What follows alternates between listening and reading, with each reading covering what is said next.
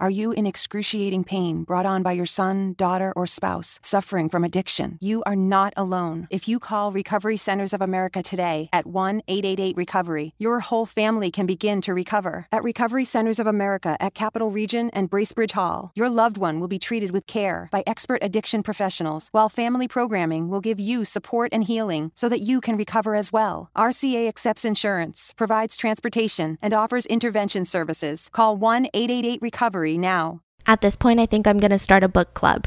But I'm telling you, 2021 book recommendation The Skies Belong to Us by Brendan Koerner. This book, the minute that I opened it, the minute that I started reading it, I couldn't put it down. I was eating food while I was reading this. I was taking this book from room to room. You just get so immersed into it. You feel like you're on a plane. You feel like you're being held hostage. Not by the book, but you get what I'm saying, okay? You feel like you're in Algeria, in Paris. The amount of details the amount of research that's in this book, this little podcast is not going to do this book justice. It's a nonfiction book, but it reads straight up like a thriller. So make sure to check out The Skies Belong to Us by Brendan Koerner. Now let's get into the episode. Bada bing, bada boom. Welcome aboard Western Flight 701. We will be landing in Seattle in approximately 25 minutes. That was a good one. I'm sorry. Are you guys getting the hint that I wanted to be a flight attendant once in my life? Yes, absolutely. So this week's case is going to be, I mean, we're just going to jump right in. So Western Flight 701, Western was an airlines before they merged with Delta Airlines. And this specific flight was headed from Los Angeles to Seattle Airport. And they had 25 minutes left. Now, what's interesting is that Western had very strict rules for their flight attendants. One specifically is that none of the flight attendants were allowed to be seen eating by any of the passengers. It's because it ruins the whole female daintiness. Are you serious? Yeah, and I think it's just like that because when's the last time you saw a flight attendant eating on any airline? Oh, I see them munching. You see them? I see them munching behind the the bathroom space. Oh, the little curtain yeah, space. I see them munching. so Western Airlines, they were really strict about this. All of the flight attendants, after feeding the passengers, they would gather in their little quarters, close the curtains, and start eating. So Mm-hmm. one of the main flight attendants, her name was Gina, and along with her two colleagues, they're just munching on some mashed potatoes, on some chicken. You know, meals were a lot fancier back in the day. And then suddenly they hear the t of the curtain slide open. But all the flight attendants are here, so they whip around and they see, oh, it's that nice tall man from 18D in the army uniform. Why is he here? Why is he opening this curtain? And she thinks, oh shit. So earlier, Gina had spilt some bourbon on him and she promised to bring him a voucher for dry cleaning. And she forgot, so she's like, oh, he's here to like, you know, tell me where's my voucher. Come on, come on, what's with this service? So she's just about to apologize when he pulls out two sheets of paper. And he says, I need to show you something. Read these. And they're neatly handwritten, and it says, Success through death, everyone. Except the captain will leave the cabin. There are four of us, two bombs, do as you're told, and no shooting will take place. Oh no. She flips to the next sheet. It contained a diagram of what looked like inside of a briefcase. There's rectangles inside of it, and they were numbered as different bombs, different parts of a bomb. A diagram? Yeah, like a hand drawn picture, and he's holding a briefcase. And it's a picture of Oh. inside of a briefcase, and it's saying like bomb number one. And it also states one second delay when the pin is pulled, you know, implying that once he pulls the pin, it's going to explode in about a second. So it says keep smiling at the end. Keep smiling, turn over. She turns the page, and it says to the captain, don't stop. And he raises his hand. The man from 18D raises his hand to show Gina that he is indeed holding that briefcase. There's a thin copper wire coming right out of it, right next to his finger, and he looks at her and says, You have two minutes To do what? to go tell the captain. So she runs immediately to the cabin or to the cockpit and she's b- bouncing on the door like, "Come on, let me in, let me in." She's allowed in and she's telling the captain, the co-pilot, and there happened to be like a a third party there. Not, I mean, he worked for the airlines, right? So there's uh-huh. three men in there. And she's like, you need to read this. So the captain was an ex Marine. He's like, well, I know how to read bomb diagrams. Give me the papers. So he's reading through all of the instructions, looking at the bomb diagram, and he's hoping that something is wrong. Maybe this guy is just bluffing. But this is the work of someone who knew what they were doing. This bomb looks intricate and it looks real. So what did the people want? They say what what they didn't They ask for the cap- anything. they want the cockpit empty. They want just the captain and they're the co-pilot to get out. Oh, okay. And so she, he, the captain is like, "Oh shit, this is a real threat. This is absolutely real." And he shows it to his co-pilot Edward. Now his co-pilot starts freaking out, not because this is a scary situation, which it is, but geez Louise, this is the second time a plane that he was piloting was hijacked in less than a month. What? Welcome to the golden age of hijacking. I know that we know about, um, you know, I feel like we're most commonly familiar with DB Cooper. That's one that comes to mind. But did you know there was a whole era of just hundreds of skyjackings? Hundreds. What? How does that work? Because back before there was TSA, back before there was canine dogs, there was literally nothing. And when I say literally nothing, I mean literally. You could go through the entire airport without passing one x ray machine, a metal detector, or even security detail. You didn't even need a plane ticket to get onto a plane. They treated it like trains. So some airlines, they would let people find a seat. The seats were not, you know, assigned. And you would sit down and then after the, the plane is in the air, they would go around, can I see your ticket? Can I see uh-huh. your ticket? Like a train. And you would say, oh, I don't have one. How much is it? And you would pull out your little cash and hand it to the flight attendant. Wow. So between the years of 1961 to 1972, there was close to over close to 200 commercial airlines that were hijacked in the US alone. But I don't know how they get away with it. Don't you they have get to land it. and They land. They land in Cuba. Oh yeah. Yeah. Most of them were happening in the last 5 years. Sometimes it would happen every other week. There was this one month where they had over 11 hijacked planes in the United States. Is this not insane? all the criminals like, wow, that's an easy, easy peasy job. Exactly. Sometimes there would be two hijackings a day, and the news would just be like, another hijacking.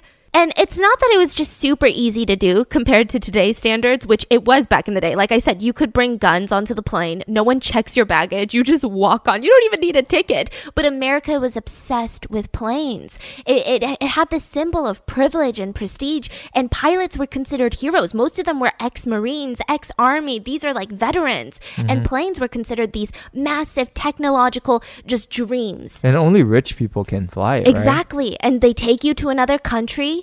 People will talk about you if you hijack a plane. You'll be all over the news. And the way that you're talked about as a skyjacker is less of, oh God, this is a disgusting criminal, but more of, whoa, that takes balls. So the Federal Aviation Act of 1958 was passed. And fun fact, they didn't even bother to make hijacking a crime. So skyjacking an American aircraft was completely legal. Wait, what? Yep. Until that law passed. No, that law passed and they Oh. did not include skyjacking. So they just did they include, include? like safety things for federal aviation, but not skyjacking. So you're saying it's illegal to hijack a plane? I mean, not anymore, but back then it was. It was completely legal. I mean, you would get charged with possibly kidnapping hostages, possibly assault on the captains, you know, but that was about it. Or uh, transferring planes across state lines illegally. That was like a good one, but not for skyjacking. I. I mean, it's insane. Yeah, it's too new, right? Yeah. This is the longest skyjacking in history. DB Cooper got away with it, right? But these mm-hmm. people, they essentially got away with it too. And it was a couple. And it's the most hectic, chaotic. I mean, what the fork is going on? They make multiple different stops. I mean, it's a shit show. So we're talking about Roger Holder. And I think to understand this entire skyjacking process, we need to understand Roger Holder. Who is this man? Well, he was living in California with his family. His dad was a 15 year Navy veteran. So you're talking about like an Army military family, a disciplined family. They find out that the Navy opened a station in Coos Bay, Oregon, which is like this small logging town, right? And they were tracking Soviet submarine activity over there, and they needed a new chief cook. So they're like, "Hey, what about what about Mr. Holder from the Navy? We could bring him in from Alameda, California, and he could he could work at the Oregon station at Coos Bay." So the dad gets the job, and they make this trek. You know, Roger's only ten years old, and they make this trek from California to Oregon. And Roger and his brothers, they're excited, they're ecstatic because California, I mean, prices were high, but in Oregon. They rented a four bedroom house. Roger's gonna finally have a bedroom to his own, right? A 10 year old with his own bedroom? That's crazy. So once they get to Oregon, though, they go to the real estate office to pick up the keys. And the person says, Oh, you guys are the holders? Well, the property isn't available anymore. Um, I will mail you your deposit back, but yeah, you can't rent the house anymore. And the family knew exactly what that meant. It's because they were black. They were probably the single black family in Coos Bay, Oregon. Oh my god! So they saw them and then- Yeah, because on the oh. phone they were like, "Oh yeah, the Holder family. They work for the Navy. Cool, great. Let's rent them a house." So they stay at a hotel. Several other landlords kept turning them down, and you know because they were the single black family at the time, these landlords didn't even try to conceal their blatant racism. They were just like, "Oh, you're black? Absolutely not." Finally, an older, quote unquote, eccentric woman was like, "Here, you can stay at my place." And when they passed the keys off to the holders, she also mm-hmm. passed them a shotgun and was like, "You're gonna need it." You're really gonna need it. Wow. So they're like, what? Sure enough, two nights after moving in, a pickup truck pulls up to the Holder house and they're screaming, N word, go home. Wow. Just disgusting, throwing rocks at the house. From that point forward, this was super common at the Holder residence, just people showing up in the truckloads throwing rocks at their windows. Now, when Mary Holder, the mom, she would go grocery shopping, women, other housewives would spit in her face and told her not to touch the vegetables with her quote unquote dirty hands. So the Holder kids, they were bullied, jumped at the playground. I mean, Roger's little brother Danny had to be hospitalized. The doctors were concerned that this kid is going to lose a testicle because he was jumped by fellow kids. I mean, this is insane. The police found out who did it. They're like, oh, this is the name of the boy who almost made Danny lose a testicle, but they never arrested anyone. So, of course, the Holder family, they were rightfully enraged. They filed a suit against the state of Oregon saying, hey, you guys are failing to protect my family's civil rights, and I demand compensation. And his Navy superiors told him, drop it and take your ass back to Alameda, California. We don't want to piss off Coos Bay. So they start packing up the house, and Roger was super upset. He was like, This was supposed to be a new, fresh start. I was so excited, and I just got bullied this entire time. Why? Because we're black? This is crazy. So on his last couple of days, he starts exploring the Empire Lakes, a very popular area, and he sees this little girl dipping jars into the water. And she looks like eight years old, right? So he's like, What are you guys doing? We're catching salamanders. And he looks inside the jar and he sees little creatures moving around. And he says, Those aren't salamanders. They're tadpoles, like baby frogs. Mm-hmm. And that girl looks him straight in the eye. This little, you know, eight year old white girl. and she reaches into the jar, pulls one up by its tail, and says, I know a baby salamander when I see one. And he had no idea what to say because this girl is ballsy. She just reached in there, grabbed it with her hands. So he's like, huh. And she's so happy with herself. And she says, Well, next time I see you, I hope you've learned a lot more about salamanders. Bye. And she runs off with her brother. Hmm. Now, Roger thought that he would never see her again because he's leaving Coos Bay, but they will reunite and they will hijack a plane together. What? What kind of um situation, right? So, four days later, the Holder family leaves. They had been there for less than three months. They go back to California. And Roger, his soul was crushed. I mean, he's super religious, just like his family. And he's like, that doesn't make sense. We, we're not even trying to be rich. Like, we're just trying to make a living in Oregon. And we got pushed out because of blatant racist disgusting people. So he starts isolating himself and he's building these models of trains and planes and helicopters and he's so into it. He's kind of what you would call geeky, right? Mm-hmm. And he still got bullied when he got back to California. His black peers would say that he's too white. His white peers didn't want to hang out with him because he was black. So he's like in this middle of like, what does this even mean? Who am I? Now, most girls though, they all really liked him of all races. Okay, Roger Holder was a very charismatic dude. I mean, he was charming. He had this quirkiness about him. He seemed so mature, but also just someone that you could listen to talk. Like they just talk and talk, and you're like, wow, I feel like everything you're saying is so fancy. What's going on? So by the time he's 16, he gets his girlfriend, Betty Bullock, pregnant with twins. And he's like, well, shit, I'm in the 11th grade. I gotta make some money. I'm about to have two, two babies on the way. What do I do? Well, I guess I'm gonna follow in my dad's footsteps. And he starts enlisting in the army. Even though he didn't graduate high school, his IQ was extremely high. He passed extremely intelligent scorings on the Armed Forces qualification test. So this guy is smart. So when he's in training, his girlfriend gives birth to the twins. They're named Teresa and Tarita. And he finds out that, oh shit, I'm gonna be sent to Vietnam now. I'm going into the war. He's Oh, like shit. 17, 9, 18 years old at this point. So he stops by in California before he leaves for Vietnam, marries Betty, says hello to his daughters, and then leaves. And he's stationed in the thick jungles of Vietnam and he starts getting really paranoid. I mean, the Vietnamese troops, they were masters at paranoia. They filled the jungle with smart booby traps. I mean, American troops were just questioning every single footstep that they ever made when they were in Vietnam. And at night, Vietnamese troops, they would try to deprive the American troops of sleep. So they would make these loud noises. They would literally schedule attacks in the middle of the night. And Roger, like many of his peers, he was suffering from overwhelming anxiety. So he starts smoking weed in Vietnam, and on one specific morning, he wakes up and he's got malaria. But he doesn't even have time. He's like, Yeah, I've got malaria, but I don't have time for medical attention. I gotta go. So he smokes a couple of joints. That's what he calls the breakfast of champions at war. And he gets into his tank with his fellow crewmates. And the driver was super conscious. It wasn't Roger, it was a different crewmate. And he's mm-hmm. like, Yes, there's gonna be tons of booby traps. We gotta be careful. So instead of going down the trail, maybe I'll kind of reverse into this tall patch of grass. Maybe there's less booby traps here. And so as he's reversing, Roger turns around to make sure there's nothing behind. And all of a sudden, his eardrums shatter and the whole world goes white. And the next thing Roger remembers is that he's in the middle of the road, his shirt and helmet were gone, and he crawls back to the tank. The landmine had completely obliterated a military tank. One of his crewmates was torn completely in half. Another one had clumps of brain just coming out of his oh. ear. So Roger collapses and his spine is nearly severed. He had to spend the next six weeks at a hospital recovering. His back would eventually recover, but like mentally, no way. There's no way you're recovering from something like that. Seeing all your crewmates like that, how do you even how do you even get started in that process? So once he goes back to his station, his 18 year old best friend, his best crewmate, was killed by a booby trap. The trap took off both of his arms and he bled to death in the jungle. And Roger couldn't even cry because crying is a sign of weakness. And this was a full year in Vietnam. So after this, he signs up for another six month tour because what else can he do, right? And uh, first, he's like, Well, I'm going to go home before my next tour and see my kids. So he goes back to California and he's excited to see Betty, his wife, right? And his twins. But when he walks into his house, she is in bed with a former high school classmate.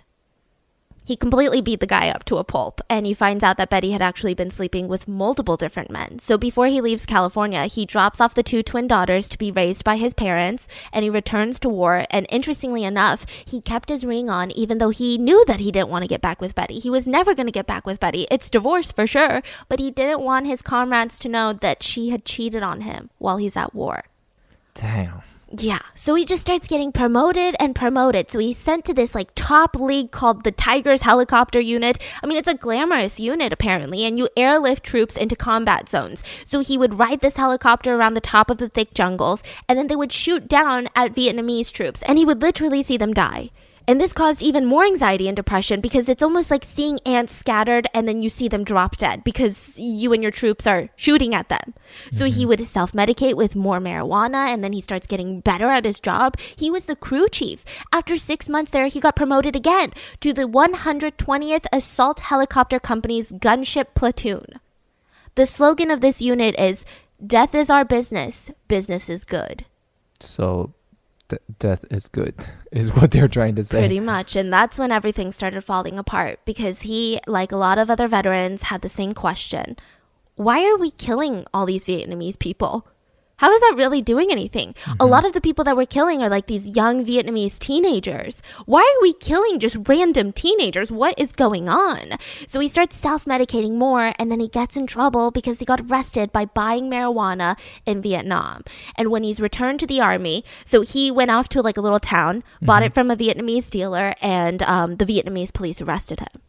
So they're like, "What are you doing here in this town, American?" Do they And um, do they know he's part of? yeah, and so they were like, whatever, we're not going to deal with you. Um, they didn't want to like kill him or hold him hostage. They were just like, I'm sending you back to the army. So they dragged them back to the army, and the army was pissed. I mean, this looks bad. What are you doing? You're supposed to be fighting a war, not smoking. What the heck? So he gets six months in the army prison, which, geez Louise, I think it's worse than regular prison from what I hear. I don't know. And he got demoted demoted. This was really bad timing. So America was using marijuana as an excuse for all the shitty behavior in the war. So if there's a war crime, oh no, it's not because America told them to commit war crimes. No way. It's because these soldiers are becoming addicted to marijuana. And they're just, you know, going off and doing their own thing. They're hallucinating. So there was a massacre in which American soldiers slaughtered hundreds of Vietnamese villagers, just civilians, villagers. And they said, well, oh, it's not because America wanted that to happen. It's because the veterans, they were they were smoking weed. They had a psychotic episode and they murdered these people, thinking that they were, you know, troops. But they weren't. So his punishment was really intense. He gets sent to the military uh, prison. He spent about 29 days there, and then he signed up for his fourth tour in Vietnam. Now, once his fourth tour starts, he had been so demoted that he's getting paid like next to nothing.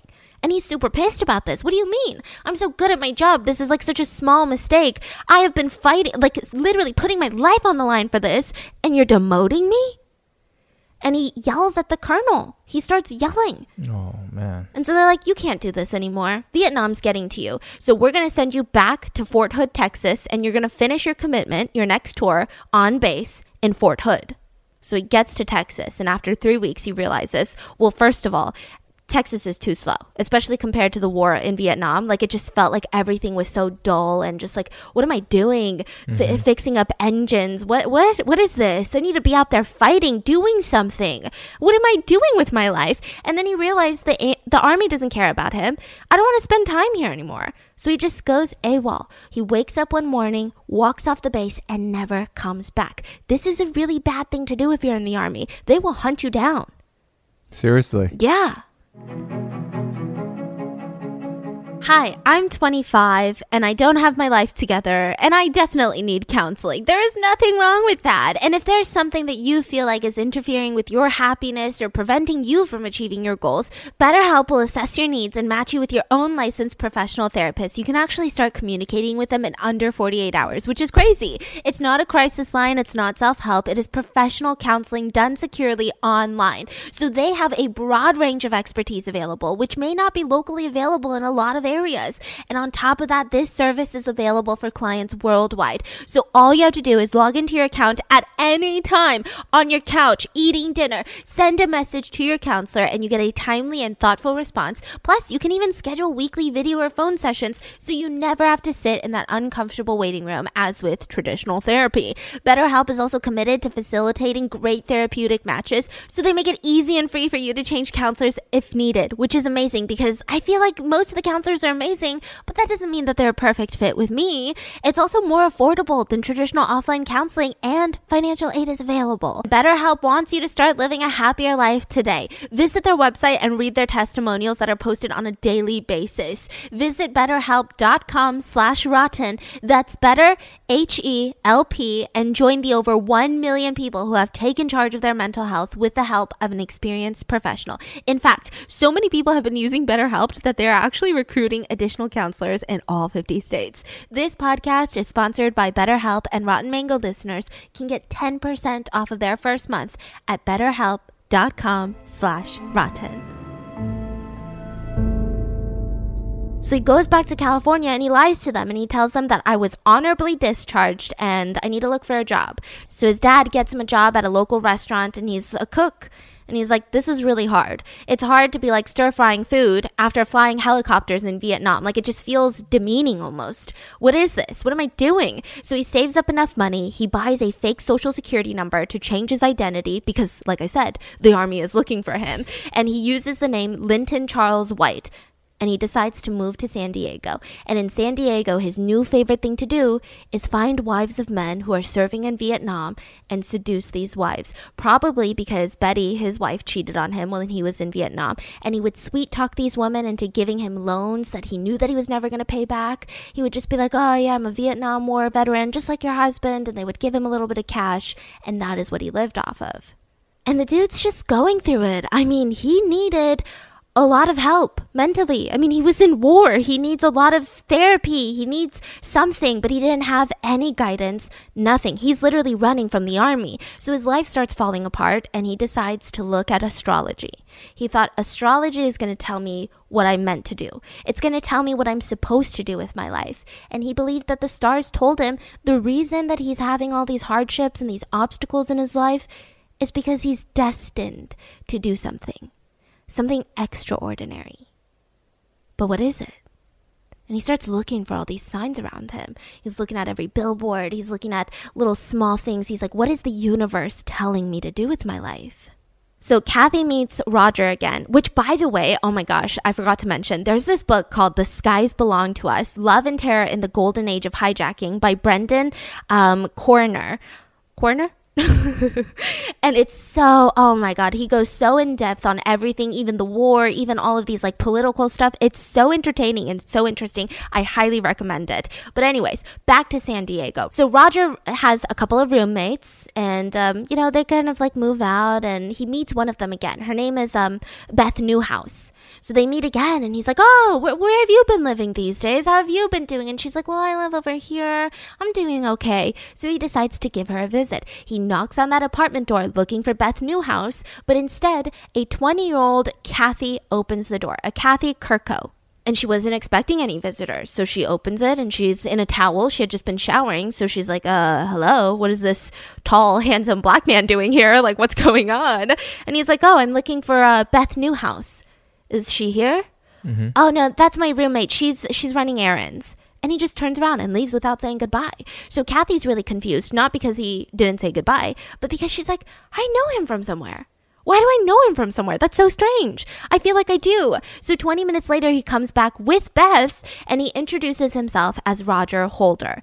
She's like, man, but the name doesn't ring a bell at all. Now, Beth doesn't really like Roger because she thought he was strange. You know, they used to be former neighbors and roommates, but he went by a completely different name. He said his name was Charles, but now he's saying his name is Roger. Why would he change his name? Yeah, Only shady changing it? people change their names. So why did he give his real name? I don't know. He just decided I'm going to give my real name. So she's like, that's weird. Beth, the roommate, is like, that's weird. I don't want him around. So she keeps trying to get him to leave the apartment. But Cathy wanted to figure out how do we know each other? How? Mm-hmm. So Roger offers to take them out to breakfast that weekend, and Beth, the roommate, she declines. But Cathy was like, "Yeah, absolutely, because this is gonna bother the crap out of me if I don't figure out how we know each other." Do you think she's interested in him? Yeah, I think so. Okay. and, And- he's kind of interested too. Oh, for sure. Yeah. Okay. And a couple days later, he picks her up and they get to the restaurant, and Roger tells her, I'm kind of dying. I know you from somewhere. I just don't know where. And she's like, "Oh my god, me too. I was that was literally bothering me for so long." But here's the thing, I've only been in San Diego for like the past 5 months. If I met you in the past 5 months, that would be crazy that I forgot you, right? Uh huh. And he's like, huh. Well, what about San Diego? What about before San Diego? Oh, oh God, you wouldn't even. It's like this. I'm from like a tiny town in Oregon. It's called Coos Bay. No one's ever heard of it. It's like super isolated. It's like a logging town. And he's like, oh, I know Coos Bay. I've been in Coos Bay. What? So Catherine Marine Kerkow, she was born in Coos Bay to Bruce and Patricia. These are her parents. And she was the firstborn child. But by the time that she's six years old, she's got three younger siblings. Now, Bruce, the dad, he was working for this company as a truck driver, but his real passion was in jazz. He just wanted to be in a jazz band. But this is impossible because, you know, how are you going to get that career? How are you going to make money? Now you have this entire family to support. And with every child that's that's now born into the family, he starts feeling more and more trapped. So when Cathy's in middle school, the dad just leaves. They get a divorce, and the dad's like, I'm going to California and I'm going to figure out my jazz dreams. So Patricia, she's this full time secretary, just a single mom, just struggling. Her husband left her for jazz. And now Cathy's got to step it up. She's got to take care of all the younger brothers, and she never once complained. But by the time that she gets into high school, she starts having a bit of a rebellious streak. She's like, you know what? I'm too much of an adult now. I gotta, I gotta be a kid for once. And she took after her dad. She wanted to become a singer one day. But in high school, all she really wanted to do was date people. She was fired from all of her jobs. She couldn't really stay in community college. She didn't get enough credits. She would start shoplifting like things like lipstick and just, just wanted something different. And then she gets a call from an old high school friend by the name of Beth. And Beth had moved to San Diego and she has moved into this new apartment. She had this roommate briefly that just left without a word. And now she has nobody to split the rent with. Hey, do you want to move to San Diego? So she's thinking, that's that's exciting. San Diego, California. So she packs up all of her bags in her little Volkswagen Beetle and drives to San Diego. Now, once she's there, she realizes, oh shit, I need to pay rent. like this is, I still need to work. So she starts working at a local massage place and she believed that this particular job would just be massaging people. But her first client, completely nude, flopped over and just was helicopter dangling it in front of her and was like, What are you going to do about it? And so she was like, um, Okay. So she gave him, and I quote, a rub and tug like a happy ending massage in exchange for tips. And she started giving these to her clients. And she told her mom back at home, No, no, no, mom, don't worry about me. I'm a receptionist at a doctor's office.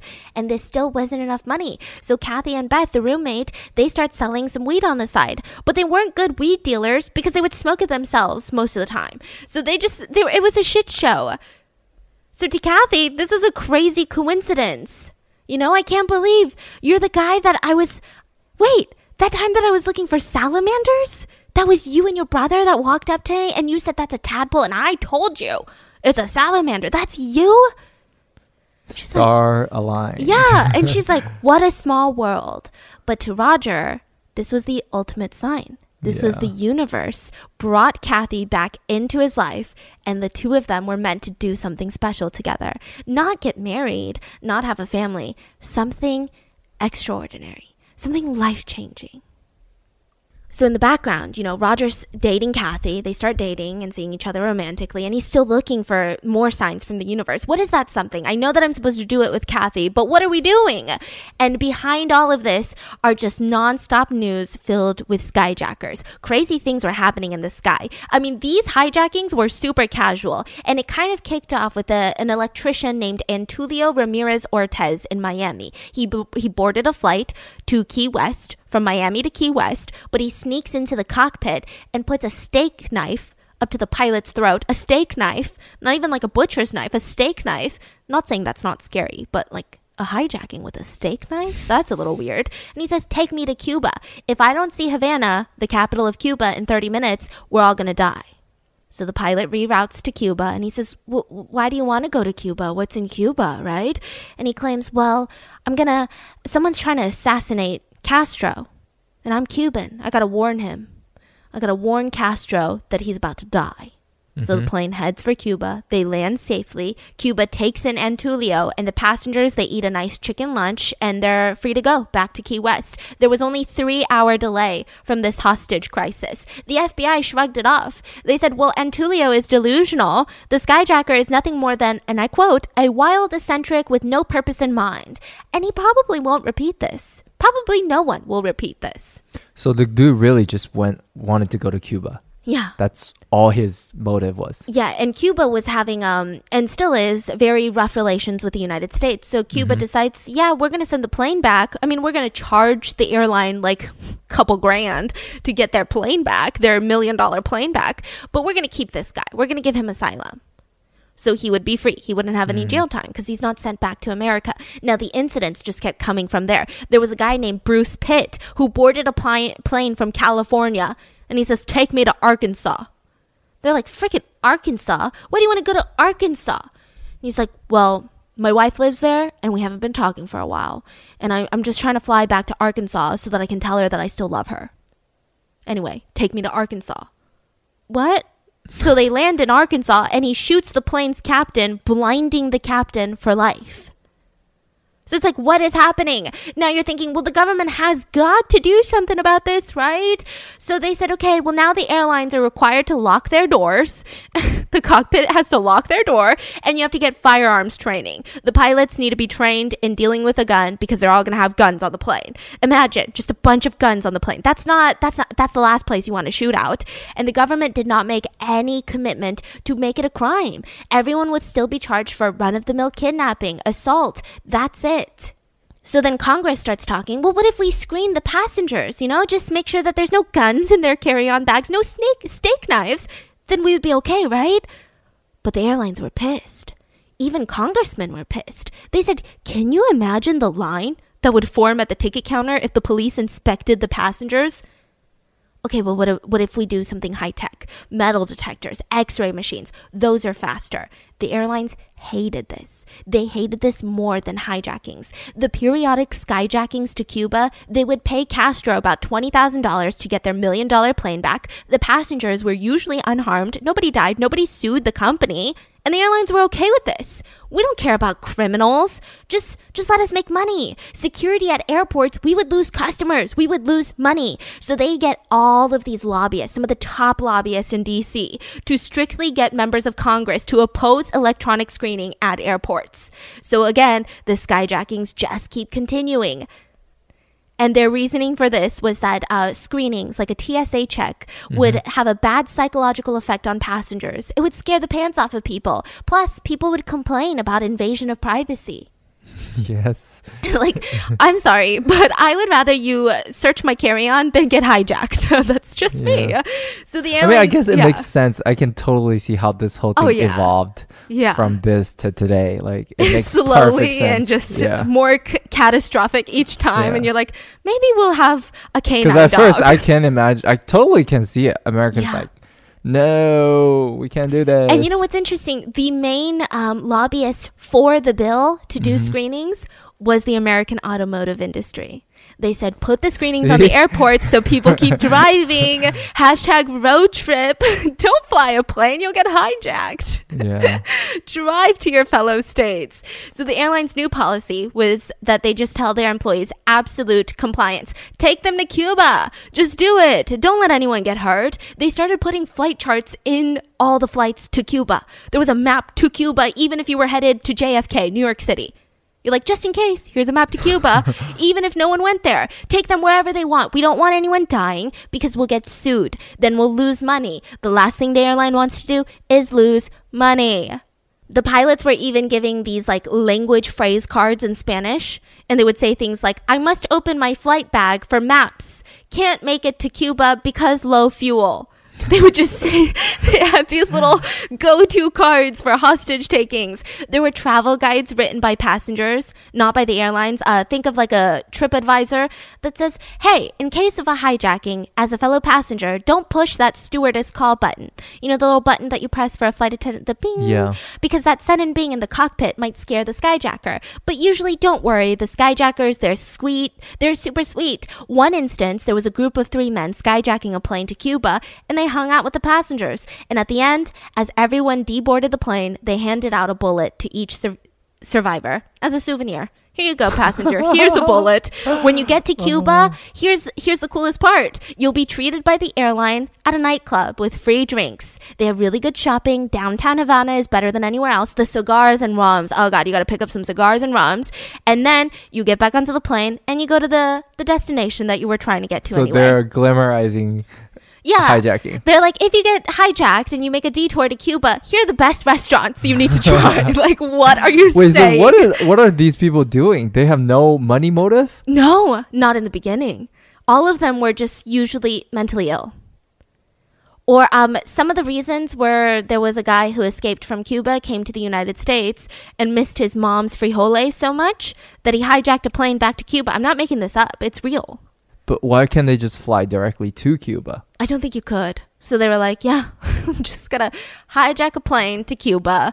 So in over a month, there were 11 skyjackings. A community college student skyjacked by having bug spray as a weapon. He went into the cockpit and was like, I'll fucking spray you, okay? Take me, take me to Cuba. There was a hijacker that was wearing beachwear, like full on swimsuit trunks and flip flops because he was ready to hit the beach when they landed in Cuba. I mean, what are you talking about? People, there was a former um, mental patient that's a dad who was literally hijacking in the cockpit holding his three year old son. It was like, take me to freaking Cuba. What? Cuba's tourism chart all the way up. all the way to the moon.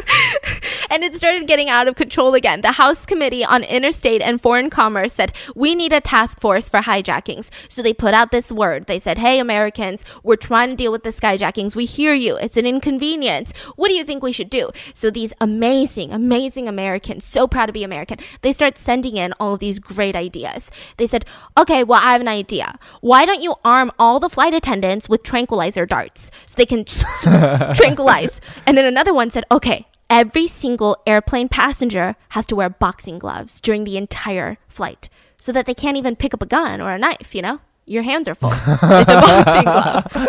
And then another person was like, in the beginning, before takeoff, you play the Cuban national anthem. If anyone hums along or knows the lyrics, arrest them. Arrest them immediately. We're going to Cuba. Arrest them. And then this is one that they actually considered. The government actually considered this. They considered building a fake airport that looks just like the Cuban airport with staff that was dressed just like the Cuban airport. And they would go there instead of Cuba. And the hijacker would think, I'm in Cuba. Mm-hmm. Meanwhile, the FBI is inside because you're in mm. Florida. Hee hee, joke's on you. But the only reason that they didn't do this mm-hmm. is not because it's the most insane idea. I kind of like it. You're like, I kind of like it. It's like everybody just role playing. Welcome to Cuba. We've got like a Fidel Castro imposter. yeah, I, I, Yeah. am into it. You're it. into it, but turns out you're in Florida. yeah. yeah, but the reason that they didn't do this is because it was going to be really expensive. They were like, that's just too much money. We can't do that. Okay. So there was a man that would be a direct inspiration to Roger Holder, and his name was Melito Erpino. He was an Italian man. He came to Seattle as a teenager and he enlisted in the Marines and he hated his commanders. He hated the Marines because they were literally blatantly racist. Just full on racist to him. They would send him to walk into the woods first so that they can walk safely and not get blown up by these mines. So he's like, this is insane. So he finally decides to leave the Marines and he had set aside a hun- $800 from his military salary. But the unit informed him, no, you only told us to set aside 600. We only have 600 for you. He's like, no, it's 800. Well, you must have done your math wrong. It's 600. So this $200 pissed him off so much. He broke into the military base, took precisely $200 worth of radios and wristwatches, and he was super drunk. So by the time he sobers up, he realizes, I'm going to get freaking arrested for this, okay? I'm going to spend the rest of my life in jail. So instead of waiting to be arrested, he takes a bus to LAX, buys a ticket to San Francisco, and in his bag, he had a rifle and 250 rounds of bullets and he goes up to a flight attendant mid flight with the gun pointed at her. He told her what he wants. And she was so shocked. Not because he had a gun, not because this was a skyjacking, they're used to it, but because he wanted to go to the New York City. You don't want to go to Cuba? Are you sure? What kind of what kind of idiot wants to stay in the US? That doesn't make sense. Fine, it's your prerogative. So she goes to the cockpit and she's like, "Hey, this motherfucker wants to go to New York City. What an idiot, huh? Not even Cuba." So they're like giggling. They land in New York City. He demands that they refuel the plane and he wants the plane to take him straight back to his native country, Italy. They're like, "What?"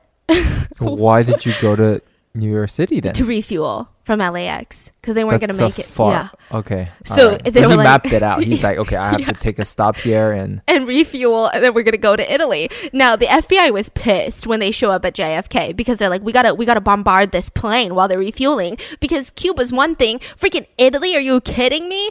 But the FBI, as they're approaching, they hear a gun go off in the plane. Nobody was injured. He shot off um at the top ceiling, which I'm sure is so dangerous for a plane. No, there's a hole. Yeah, or something like that. But he shut it off. No one's injured. The plane is ready to go. and the FBI backs off. So the plane departs for Rome, Italy. And he escaped capture. In Rome, he steals a police car right after they land. The plane, they're, they're free to go back to the United States. And he hides in a rural church. Eventually, the next morning, Italian police arrest him. But the public, the public opinion in Italy, they were pissed. They heard his story. He, he's a hero. He doesn't hmm. deserve arrest. He is the only brave one that stood up to the giant power of America. This guy, he didn't hurt anyone. He didn't deserve this. It really helped that he was incredibly attractive and girls were just standing the shit out of him. So, because of this public pressure, Italy couldn't extradite him to the United States. And they said, well, okay, America, don't be pissed off. We're just going to try him in Rome instead for weapons possessions because air piracy is not a crime in Italy. Skyjacking's not a crime in Italy yet, okay? So they're like for weapons possessions. So during the trial, he was charged, spent 18 months in prison. Immediately after he gets released, he starred in an Italian movie. and America was pissed. They said, Excuse me, Italy. First of all, you're a close ally. You're a founding member of NATO. And now you're holding a fugitive. You're telling him that he's courageous for standing up to us. And he's a sex symbol? Like, why is he on a movie poster? What's going on? Later, he opened up a pizzeria called Hijacking. and he continues to live in Italy. I mean, he's considered a hero. He gets he gets visitors all the freaking time. So airlines again, they're like, we don't care. That's diplomatic relations. As long as we don't lose passengers, we don't lose money, we don't give a fork. So they started having hijacking insurance. Like you know when you buy a plane ticket right now, you can get like a, a weather insurance or whatever. They said for $75 you can get $500 compensation for every day of captivity by a hijacker, $2500 in medical coverage, and a whopping $5000 in the event of death and dismemberment. I love it. The air, airlines goes, how do we turn a unfortunate situation into a money making activity? Precisely. So Roger truly believes he's reading all this news. He's reading about this Italian guy who's now this folk hero. He's this movie star. And he's like, this is my destiny. So he starts driving her to work, Cathy to work. He's dating her. They move in together and he bargains with the army. He says, I'm going to turn myself in. And if I avoid any military prison, can you just consider my AWOL an undesired discharge? So during the Vietnam War, they had a spike in people going AWOL, which, like, I mean, I get it, right? And so they were like, fine, we don't want to waste money. We don't want to waste funds. So fine, you're uh, dishonorably discharged. Leave. You're not spending time in prison. But uh, Roger's parents find out about this. And because they're a military family, they decided, we don't want anything to do with you, Roger. You can visit your daughters, but that's it. We don't want you as a son. It's summertime. You want to be outside. You want to get some vitamin D. But where are you going to put that beautiful booty? I am obsessed with outdoor furniture from Article because here's the thing. When we first moved into this house, I just started picking random outdoor furniture. None of it's really that comfortable. I just don't find myself utilizing it until I found Article because their pieces are so functional, so comfortable, and on top of that, affordable. They have this new outdoor look called Garden Terrace, and it's a handpicked series featuring laid back, elegant designs for outdoor lounging, dining, and more. I mean, lunch in a garden? Yes, thank you very much. Article combines the curation of a boutique furniture store with the comfort and simplicity of shopping online. They have a team of designers that focus on beautifully crafted pieces, quality materials, and durable construction. They're actually inspired by a variety of modern design aesthetics like mid-century, Scandinavian, industrial, and even bohemian. They also have incredibly fair prices, so you save up to 30% over traditional retail prices, and they keep their prices so low because they cut out the middleman. They sell directly to you, so you don't have to go into these showrooms and have all these salespeople that's like, oh, how's that feel for you? And you're just sitting on this couch like, Feels good, sir. Feels good. There's no retail markups. Fast, affordable shipping is available across the USA and Canada and is free on orders over $999. And right now, Article is offering our listeners $50 off your first purchase of $100 or more. Go to article.com slash rotten and the discount will be automatically applied at checkout. That's article.com slash rotten to get $50 off your first purchase of $100 or more. And he gets prescribed this heavy dose of tranquilizers and he just keeps, you know, taking these drugs and he starts having these visions of his crewmates bloodied and dismembered in the jungle. And meanwhile, he's thinking, okay, I gotta do something. I gotta do something. There was like this mixture of these skyjackings on the news, his feeling that the universe wants him to do something, and then his PTSD from war. And they were all gonna merge into this big bubble that was about to explode. Cathy doesn't really know all of this, okay? She's having a stellar time. She's 20 years old. And she's like, wow, I'm dating a real bad boy. Like all these other guys in San Diego, they're fake bad boys. But this guy, he's actually seen some stuff. And that was really attractive to her. Now, they were not doing financially well at all. Roger made her quit her job because he found out that they were doing happy endings. And they were just making money dealing drugs. But like I said, they sucked at it because both of them would just smoke the weed and never deal it. So they were just constantly losing money. But she would stress, and Roger would tell her, It's okay. The universe will provide. We will never want for anything. And Roger refused to work. So he just read books about astrology. He wanted to understand the zodiac. He thought about maybe I move to Costa Rica and I do some groundbreaking research in the jungle. Maybe I'll go to China. No, no, no. These are all too small. My mission has something to do with Vietnam. Something about Vietnam. So he starts browsing the news again and he comes across the murder trial of Angela Davis. I already know she's like such a big name, an amazing person. She's an American political advocate, um, an activist, a philosopher, an academic, a scholar, right? She was on the Netflix documentary 13th. I feel like that's that was really popular, right? And she's on the Times 100 most influential people of 2020. She's done a lot of amazing work in America. We're not going to go down that rabbit hole, but she was involved in a murder trial at the same time that this was happening. So a 17 year old named Jonathan went into a courtroom, took defendants, a judge, a prosecutor, and three jurors hostage, which ensued in a police shootout that killed the judge and three other men involved. Now, Angela Davis was the owner of one of the guns used by this 17 year old because she was a political activist and she was getting, she was way ahead of her time. She was getting death threats. So she had given this 17 year old Jonathan, here's a gun, you're my bodyguard. She hired him as a bodyguard. And on his off time, he committed this atrocious crime. So because it was her gun, America decided she's going to have to stand trial for murder, even though she had nothing to do with it, because it was her gun. And now America's track record is not good with stuff like this. So she became the third woman on the FBI's most wanted top 10 fugitive list. And eventually she was caught, and thousands around the United States protested. They wanted to get her released. Committees were formed. John Lennon wrote a song titled Angela for her release. And finally, after 16 months in jail, she was released on bail and her trial was taking place. And it's crazy. I mean, a lot of people came forward to really help her. A well off dairy farmer paid for her bail. That was like $100,000. So now she's sitting in trial. She, we don't know. Is she going to be found guilty with an all white juror? She's a black woman, mm-hmm. right? It, how is this going to go? Everyone was outraged. Everyone was so nervous for Angela Davis. And he thinks, huh Maybe my plan has something to do with Vietnam, skyjacking, and Angela Davis. So he's putting together these pieces, but he's not getting the full picture yet. He's just picking these like news titles that's like, oh, I think that's a sign, and mm-hmm. just collecting them in his brain, but he has no idea what's happening yet. It's like this really scattered idea. Mm-hmm. Meanwhile, the skyjacking world takes a turn. There's a new MO taking place ransom.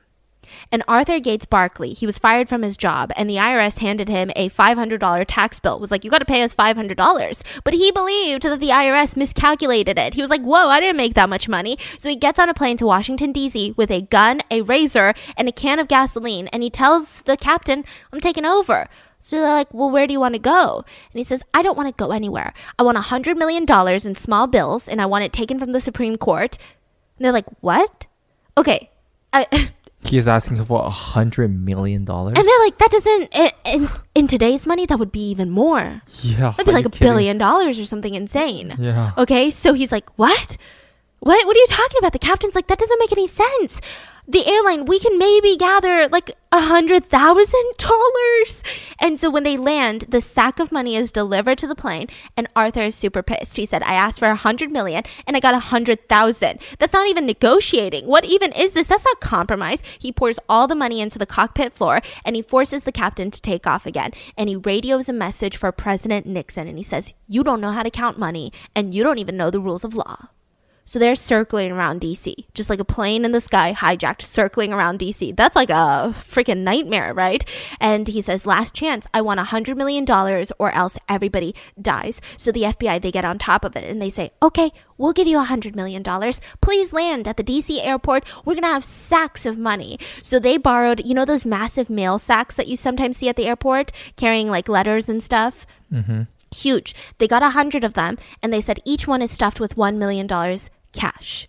But they were actually stuffed with newspapers. And they lined them up on the plane runway. The plane lands, and he's looking around and he's like, okay, that looks like a hundred, hundred sacks. That's a hundred million dollars, finally. So as they're landing, this panicked passenger is like, it's my time. It's my time to go. So he opens up the emergency landing and just jumps out the plane. I mean, he's safe. He doesn't die. But this causes FBI to just go full on chaos mode. They board the plane. They start running towards the cockpit. You know, Arthur realizes what's about to happen. So he shoots the co-pilot in the stomach. The FBI just shoots the shit out of him. His hand was shot. He survived the incident, but this was going to be a press nightmare because money was covered on the cockpit floor because he was pissed. Remember, he dumped out all the money and mm. now it's covered in blood because two people were shot. I mean, this was going to be a frenzy. So the FBI decides we're going to start ramping things up. If a plane is idle and it's refueling at the airport before they head to Cuba or wherever, Italy, we're going to have snipers come in. We're going to take down the hostage taker. We're going to kill him. So this is around the time that DB Cooper hijacks a plane and becomes almost an urban legend of sorts. So that was probably the peak of all of that, right? Yeah. So he boards a flight in Portland. You know, shortly after taking off, he tells the flight attendant, I have a bomb in my briefcase. I want $200,000 in cash, which is about like $1.3 million in today's money. I want four parachutes. And uh, they land in Seattle. He gets everything on the plane. He says, Captain, take me to New Mexico. Before they even pass Oregon's border, he just jumps straight off the plane into a hailstorm with the money. And he was never seen again. Now, the theories are interesting. Did he survive? Is he somewhere living as a rich man, living the dream? Skydivers say that it's unlikely because the plane was going at 195 miles an hour. And they said that if you jump out of a plane like that as an unexperienced skydiver, which DB Cooper was because he didn't even ask for a helmet, a crash helmet or anything, then you probably would have been knocked unconscious immediately. And if if he survived the drop into the hailstorm without protective gear, I mean, it's just all rivers and lakes in Oregon. Mm-hmm. They couldn't find his body though. They couldn't find the money either. So there is a chance that he did survive. I think it's a better story if he survived. So we'll go with that. So there was a few more afterwards. There was a Richard Lapointe who was in the army. He wanted a fifty thousand dollar ransom and two parachutes. Jumped off of Colorado, um, over Colorado, and unlike DB Cooper, he asked for a crash helmet. Now he's really well versed in skydiving. The only problem was, well, a couple of things. The parachutes were bugged with location trackers, so the police were gonna find him. The second thing was he was wearing cowboy boots. He didn't. He didn't wear sneakers or combat boots. So when he lands on the ground, he breaks his ankle. And the FBI is tracking him. So he's just laying helpless in a field with a sack of money because he has a broken ankle. And the FBI is like, put your hands in the air. And he gets caught because of his cowboy boots. So Roger, he's watching all of this and he's learning stuff from it. So he's thinking, okay, the best way to not fail or die is to avoid as much time as possible on the ground. That's when the snipers come in. That's when the FBI try to bombard the plane. That's not good. So his whole plan goes like this he's going to hijack a plane, negotiate to swap all of the passengers for Angela Davis because it's a sign from the universe. He's got to save her.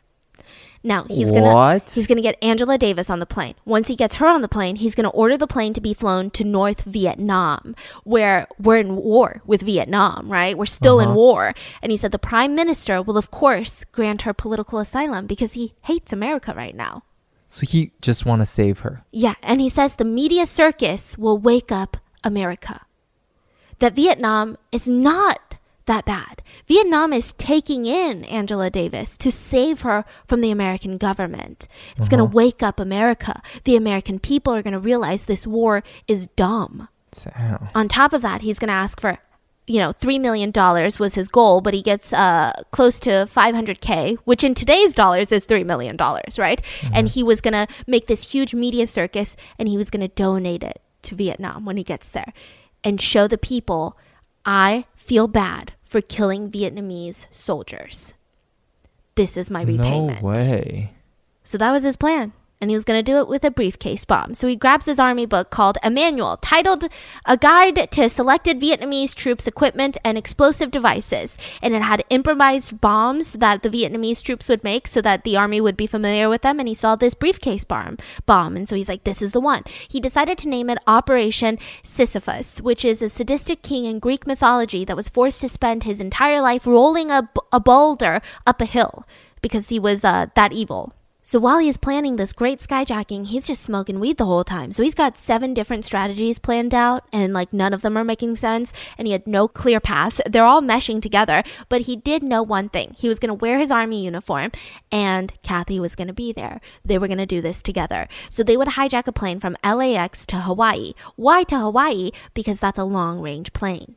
Mm. So if they land in Hawaii, they could go somewhere else, refuel, and then they can actually make it to Vietnam. Not all planes can make it to Vietnam, right? Mm-hmm. So that was what's going to happen. Angela Davis is in San Francisco. So from Hawaii, they would go to San Francisco. It was going to all be good. The Vietnamese prime minister would meet them at the Vietnam airport and greet them.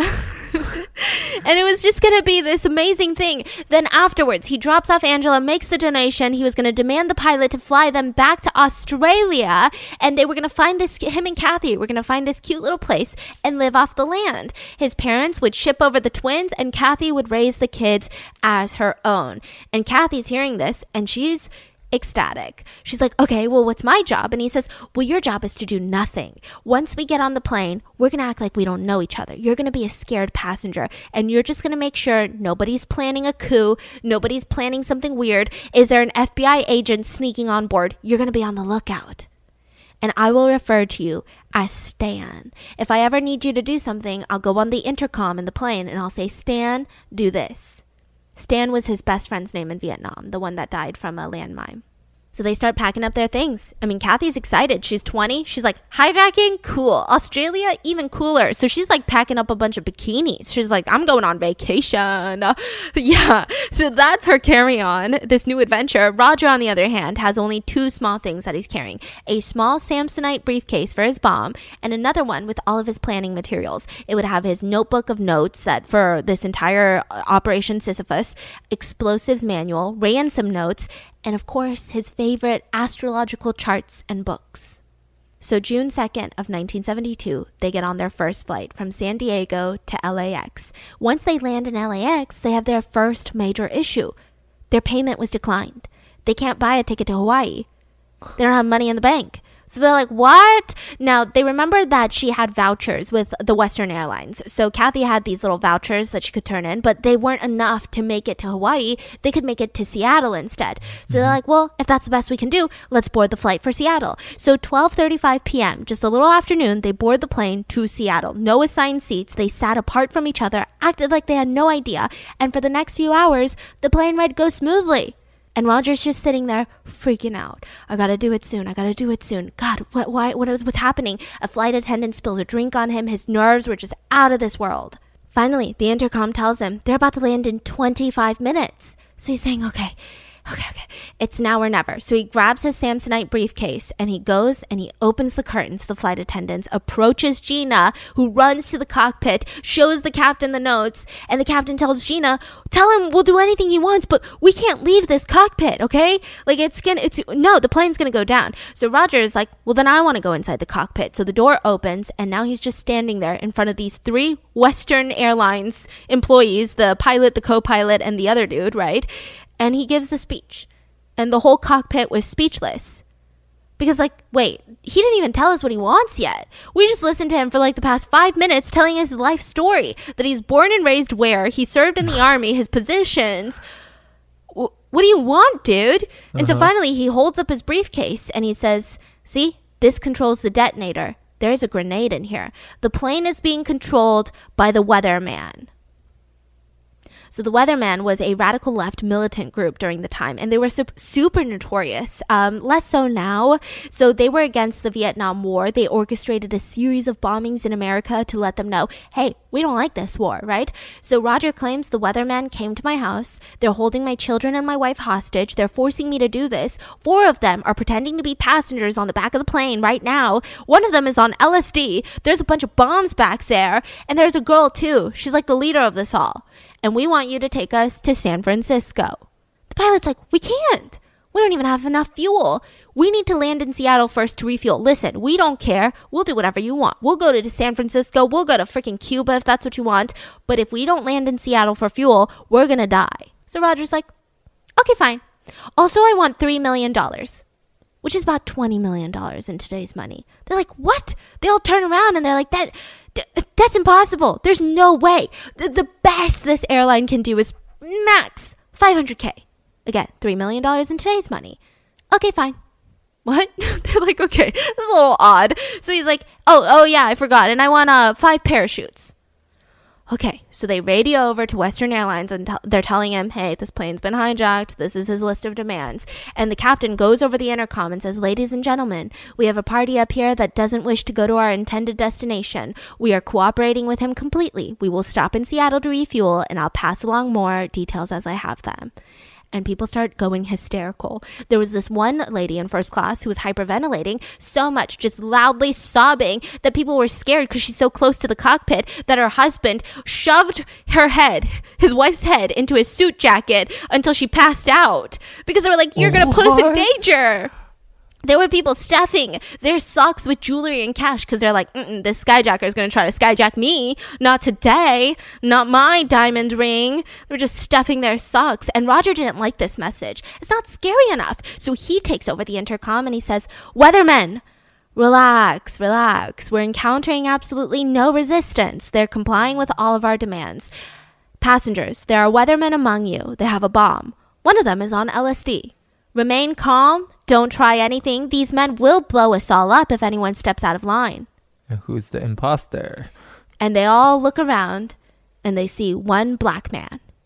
And they're oh like, my god. well, the guy holding the plane hostage is black. It's got to be the other black dude. Cathy herself, I mean, no one's suspecting her, but she couldn't even stop herself from smiling. She didn't know any of these specifics, but she was like, this is freaking genius. She's so excited. What the heck, Cathy? You're weird. So they land in Seattle at 3:14 p.m. The fuel truck comes, they refuel. The passenger tried to open the emergency exit just like the other one, and all the other passengers tackled him. And they were like, "Weren't you listening? There are weathermen back here with us. Get it together. Don't try anything funny." So the minute that they refuel, he whispers into the captain's ear, "All right, white man, let's get this thing moving." And the captain's like, okay, let me just. And he's like, now. So they just start zooting down the runway. Passengers thought that they were going to be stopped for a while. So they're all like standing up, stretching their legs. And now they're just like bouncing around in the cabin. And the seatbelt sign wasn't on. So can you blame them? So they're like, okay, after San Francisco, we're headed to San Francisco right now. You said you wanted Angela Davis and the money there. What do you, where do you want to go? What's the plan? You want to go to Cuba? Is that what you want? North Vietnam. Silence. And the captain says, Okay, I want to take you there. I do. I really do. But this plane doesn't have the capacity to get there. You cannot go to North Vietnam without the plane going down on a 727. It's just impossible. I'm telling you straight up. And he realized that the whole mistake was when they didn't get on a plane to Hawaii, they got mm-hmm. on a short range plane. Yeah. So he's like, What the fork? So then he says, Okay, then I want another plane. Okay, so you want $3 million, Angela Davis, who's on trial for murder, and a long range plane to go to a country that we're in war with? Precisely. So obviously, Western Airlines, they contact Angela Davis. She's out on bail, awaiting for the verdict of her trial. They immediately send her to the judge, the courtroom, and the judge is like, You have something to do with this. I know it. This is your escape. Who'd you put up to this? One of your many loyal followers? And she's like, I have no idea what you're talking about. I'm innocent of this murder trial and I'm innocent of this hijacking. She genuinely had no idea, right? Yeah. And they're like, Well, you're under house arrest. You're going to be placed in this courthouse until this hijacking is over. There's no way you're leaving the country. And Angela Davis is like, I didn't have plans to leave the country, Judge. Like, you're insane. The airline's freaking out because not only do they have Angela Davis, the court will not give them Angela Davis, okay? They don't have the plane. They just don't have a long range plane in the Western inventory. They don't have the money. Like, what the fork are we going to do? Meanwhile, Roger's doing the most on the intercom system. He's like, Weathermen, we're starting paragraph 16, page 2. We're on track for page 12 next. And everyone's looking around like, it's that black guy. That's literally what they were thinking. The whole, and I'm laughing because of how just ignorant this is. But the whole plane was accusing that guy, and they decided, okay, what are we gonna do? We're gonna jump him, right? Like actively talking about murdering a man together on a plane. What? The flight attendants are trying to calm everyone down, so they're doing uh, free drinks. So they're just popping champagne in the back, okay? This is a weird situation. And Roger's seatmate realizes, well, it's obviously my seatmate, Roger, so let me go through his things. He had left his other bag, right? And they start opening it up. They find the horoscope booklets, they find the explosive books, notebooks, and Cathy freaks out because, you know, what if they get caught? So she tells the flight attendant, "Hey, that guy's going through um the hijacker's stuff. What if the hijacker gets pissed and blows us all up?" So the flight attendant goes over and says, "We need to put this back. We're to piss off the weatherman."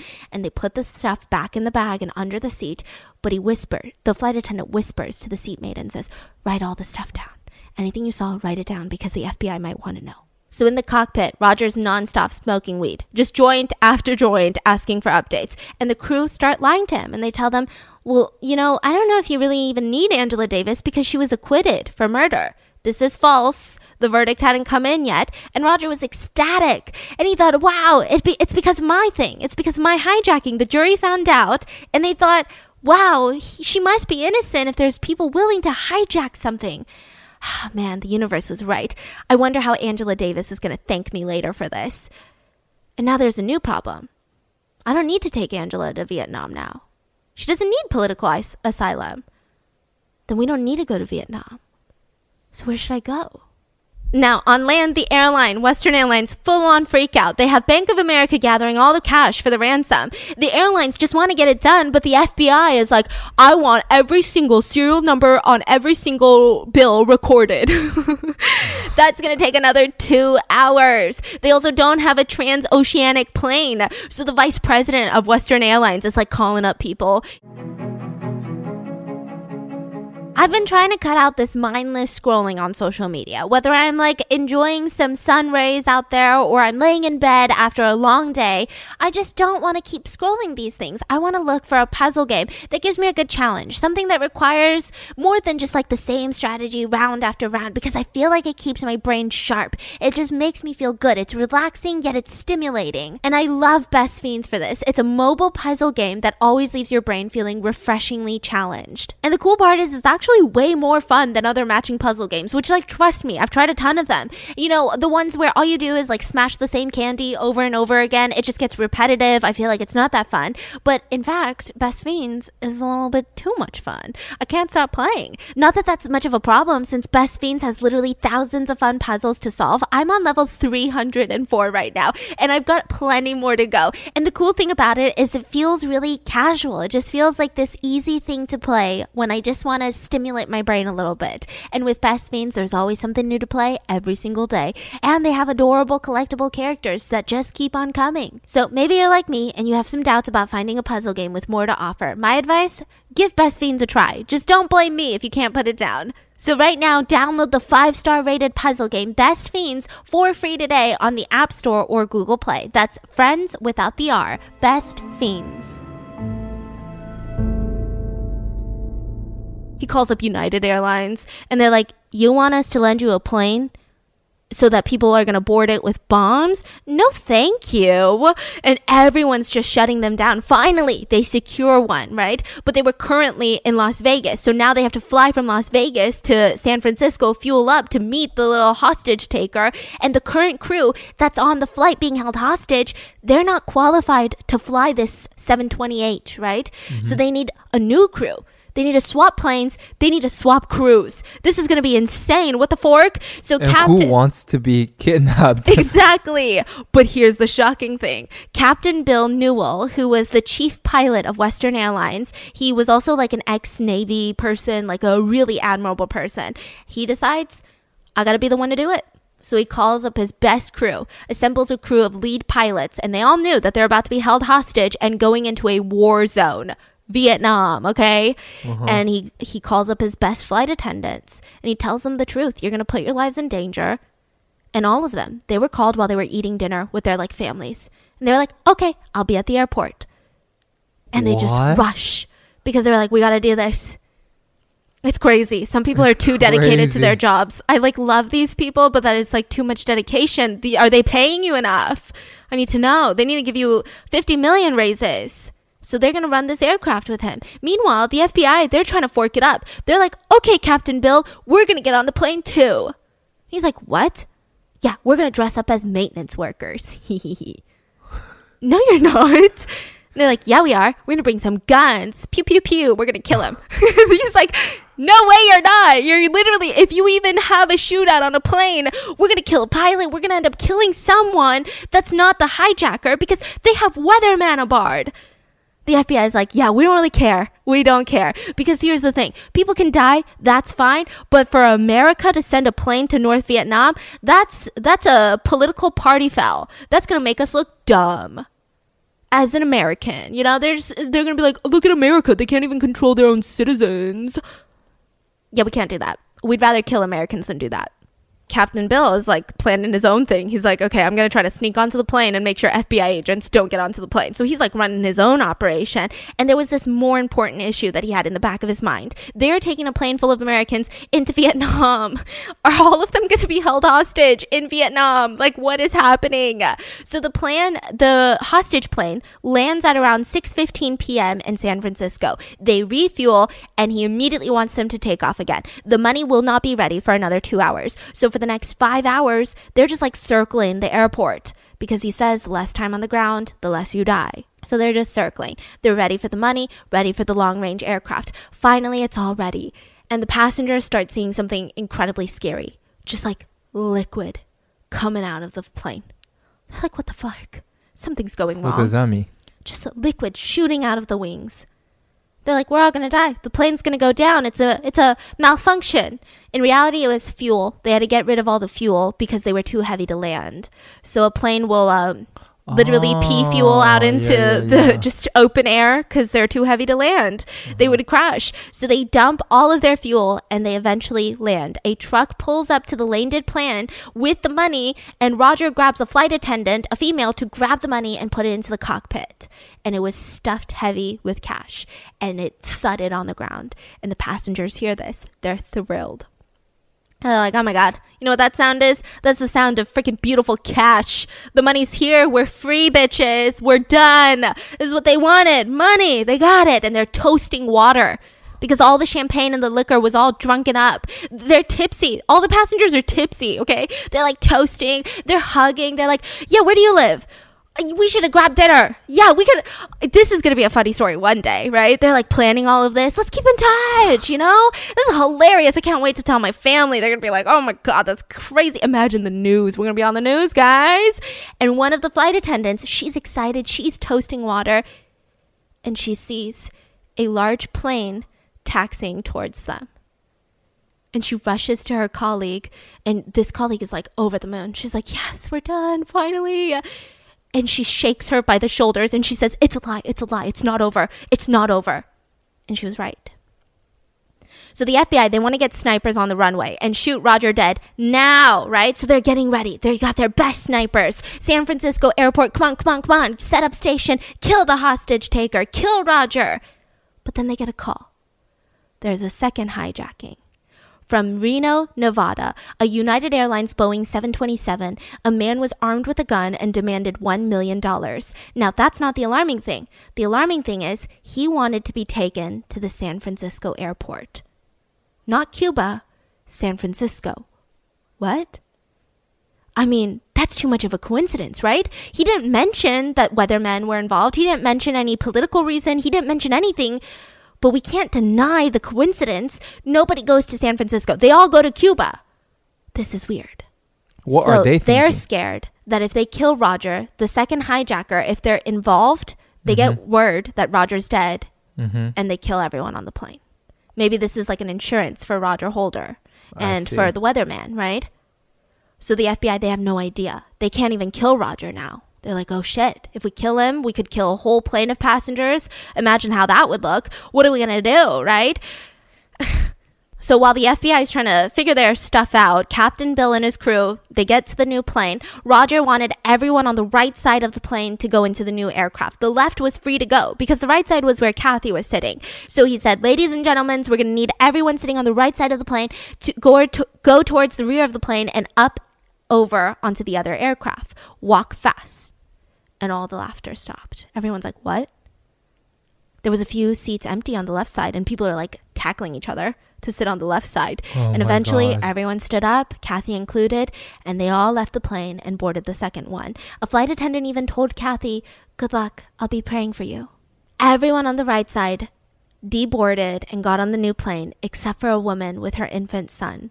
And she was the only one sitting in a sea of empty seats on the right side. And she was shaking in terror. So finally, Roger walks out with the money and he's got his, you know, briefcase and he sees the woman and she's shaking in terror. Mm-hmm. And he just nods at her and walks out of the plane, lets her stay.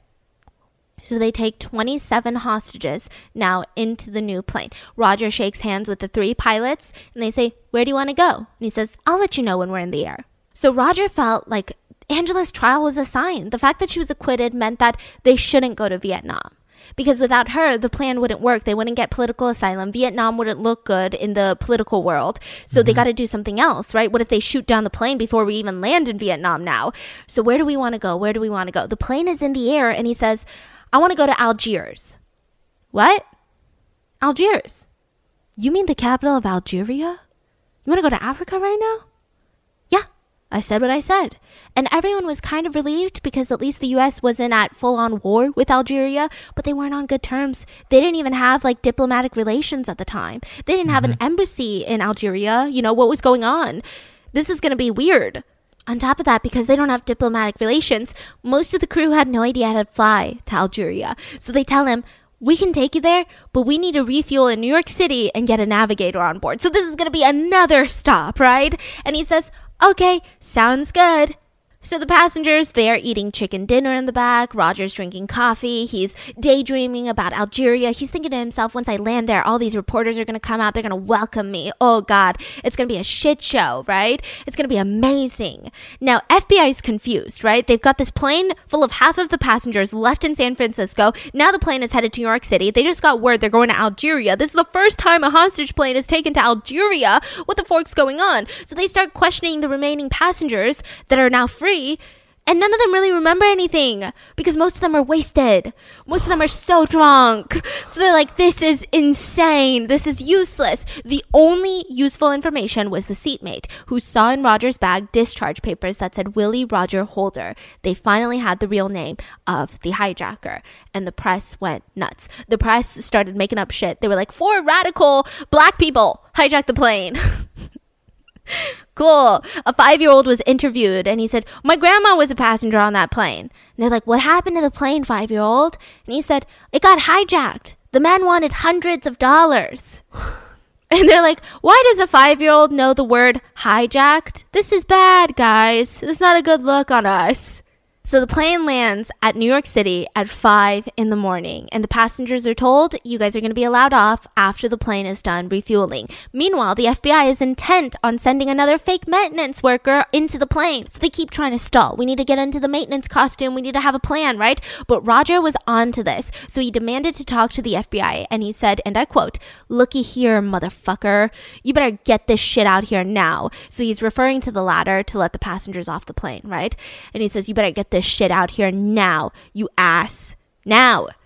I want to hear your shit. Get it out here now. You ain't fucking around with no dumb N word. You understand? Why is he letting them go? Because he really didn't, he just wanted to be free. Oh. It But seems what about Cathy? Cathy was going to stay. Oh. Yeah. And uh, the N word is important because in the army, his white superiors called him the N word nonstop. So I think there's some significance there. He's not just like trying to be vulgar. And he was like, mm-hmm. "You understand?" And 30 seconds of 30 seconds passed and the stairs were there. So I guess it just took a little bit of cussing out the FBI to get shit done, okay? The passengers start lining up to leave and Cathy didn't know what to do. She's thinking to herself, like weighing the options. She could easily get off right now and pretend that she's just as shook at every- as everyone else. Nobody saw them talking. Nobody knew that they were dating. Mm-hmm. But the intercom comes on and it says, Cathy, you stay here. So she sits back down in her seat and everyone's looking at her Oh like, what? This, like, honestly, she's very beautiful. This beautiful, just 20 year old dressed up as a hippie, like, you're a part of this? What? What is happening? So she sits back down in her chair and everyone starts leaving. And then she sees a quote unquote maintenance worker trying to sneak up the stairs to the plane. Mm-hmm. And he claims it's a pre flight inspection. And Captain Bill stands up and he says, Get back, get back, shut the doors. So Captain Bill thought that Roger was negotiable. He already let off all the passengers. Yeah. He went this far without any bloodshed. Now is not the time to piss him off. Yeah. I mean, why would you do that? We're just going to drop him off in Algeria and we'll be fine. No one's going to die today. Yeah. So the FBI agents, they were forced to step back and their plan was ruined. And the plane leaves at 6:25 a.m. with no agents aboard. So the plane heads straight towards Algeria. They have a navigator on board now, a true navigator, not an FBI agent. And Roger starts joining Cathy in the first class cabin. They smoke weed together. They take a nap. They have sex. Yeah, so that's cool. I guess join the Mile High Club if you're already doing this, okay? Imagine hijacking a plane but not being part of the Mile High Club. I couldn't imagine that. That sounds boring. so Cathy even goes to the cockpit to open to ask them to turn up the heat. It's too cold in the plane. And they all look at her and they're like, "What?" So during all of this, I mean, they had no idea that there was somebody else back there. They thought most people had left. Mm-hmm. And it's like this young, beautiful 20 year old woman. How did she get roped in all of this? What's happening? Mm-hmm. what the fork? So America is on full on alert. The Pentagon gets involved and they're freaking the fork out. Like I said, first American hostage flight to Africa, to Algeria specifically. What's going to happen when they get there? I mean, Algeria could very well take the whole crew hostage because they're not on good relations with America. The Pentagon calls up Switzerland and says, hey, can you do us a huge favor, Switzerland? Can you call the hostage plane and tell them that you'll give them asylum? And then, like, obviously, when they land, you can be like, oopsie, I was just lying. And then you can, like, bring them back to us. You know, mm-hmm. what do you think? How does that sound? And Switzerland says, and I quote, we will not be the Cuba of the Alps. and says, You will not land your hostage plane in Switzerland. Thank you. Now go fork off. So finally, they try to reach Algeria. Okay, the Pentagon gets in contact with Algeria, and Algeria contacts the plane, and they want to talk to Roger. They want to mm-hmm. know, do you have any affiliation with any political group? Are you like trying to do something shady in Algeria? And he mm-hmm. says, No. Can you guarantee my safety? Yes, that is not a problem. All right, I want asylum. Are you going to give that to me? Yeah. Okay, understood. So the plane is going to land in Algeria. Once they land, there's military trucks waiting for them. Roger leaves with the money and Cathy, and before he leaves the cockpit, he tells the crew, I left you guys something in the oven. They go to the literal oven inside of the um, stewardess little area where they heat up meals, and he had left close to $30,000 in there for the crew as a tip. Wow. So like, what? So Roger, right before he leaves the plane, he takes off his shoes because he thinks it's going to be more dramatic. A barefoot skyjacker in his army uniform. He deboards the plane with Cathy and his cash. Once he gets on the ground, Algerian officials, they take his cash and they gingerly take the bomb briefcase away from him. And they're going to be rushed to be interviewed by the head of the military in Algeria because they need to know, are you, are you a threat to Algeria? Are we going to grant you political asylum? Why should we grant you political asylum? Mm-hmm. Why should we do any of this? The press were all there. They were going crazy. And the first thing that they wanted to do was look at that bomb. So they see the military officials open up that briefcase. And inside was an alarm clock, a book, and an empty disposable razors box. There was no bomb. This was the longest distance skyjacking in American history without a single weapon. Wow. So he just fooled everyone with a graph. Yeah. So the crew, they were fed. And uh, to their surprise, Algeria was like, yeah, okay, go back to the States. We don't really care. And they were like, wow, thank you. And Algeria fed them this delicious meal. And they're like, this is kind of great. We should come back more often. They get onto a plane. They fly back to the United States. So the couple, the couple are sent to be guarded in a hotel while the president of Algeria is deciding what to do with them, right? Obviously, America wants them back more than anything, right? So this time, Finally, at this time, the Angela Davis trial verdict came through, and she was found not guilty on all charges, and there was no mention of the plane. And this kind of pissed off Roger, but we'll get back to that. So finally, they have a meeting with the president of Algeria. He shakes Roger's hand, said nothing else, and escorted them out of the room. That was it. Just one look is what it took. So for another one to two weeks, they're waiting, and finally, Algeria informs them that they are clear to be released. They are granted asylum. What? Are you kidding me? So now they're like, oh shit. Okay, but what about the money? Yeah, we're still working on that. Okay, so Algeria officials had the money still. So they're like, okay, well, what do we do? Thankfully, there was a lot of connections in Algeria. Um, there were more like, uh, they're called the Black Panthers. They were a group and a movement, if you will. I'm not going to go in deep into it, but the book does, right? And they had members in Algeria that were just going to house these people. They were like, come, come stay with us. It was free housing, free food. And the couple stayed with them. They're just frolicking on these beautiful beaches, getting friendly with neighbors. I mean, it was, they, they started hanging out with all these like really high class people in Algeria. Like they were almost seen as like this, whoa, like honorable guests at a party almost. Interesting, right? Yeah. Now, Algeria did announce, though, that they will return the money.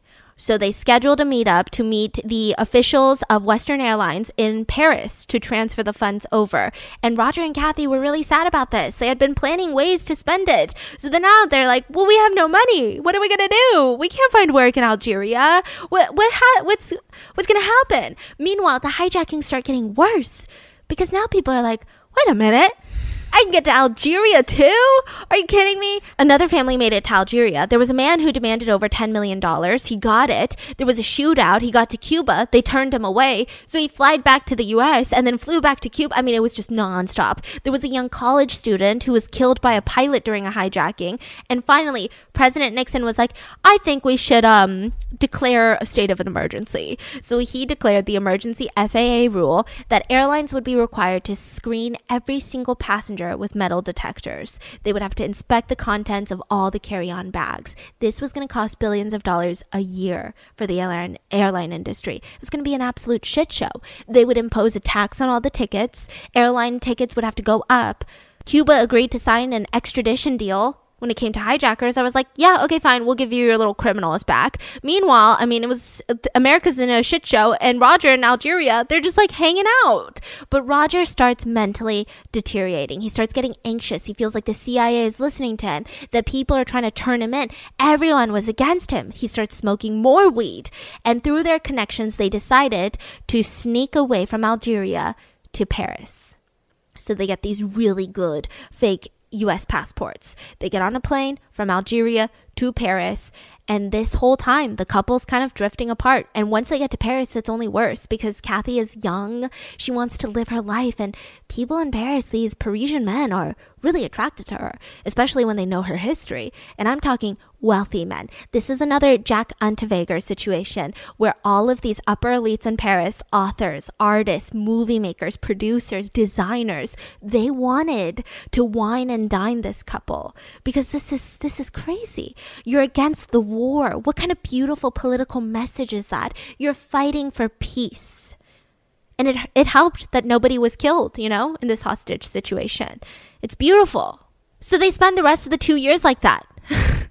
just in Paris, having a stellar time. Especially Cathy. She's dating these wealthy men. They're just showering her in fur. She drops her hippie clothes because she kind of dressed more like a hippie. And now she's in like this chic Parisian, dressed in just watches, fur, jewelry, just the best of the best.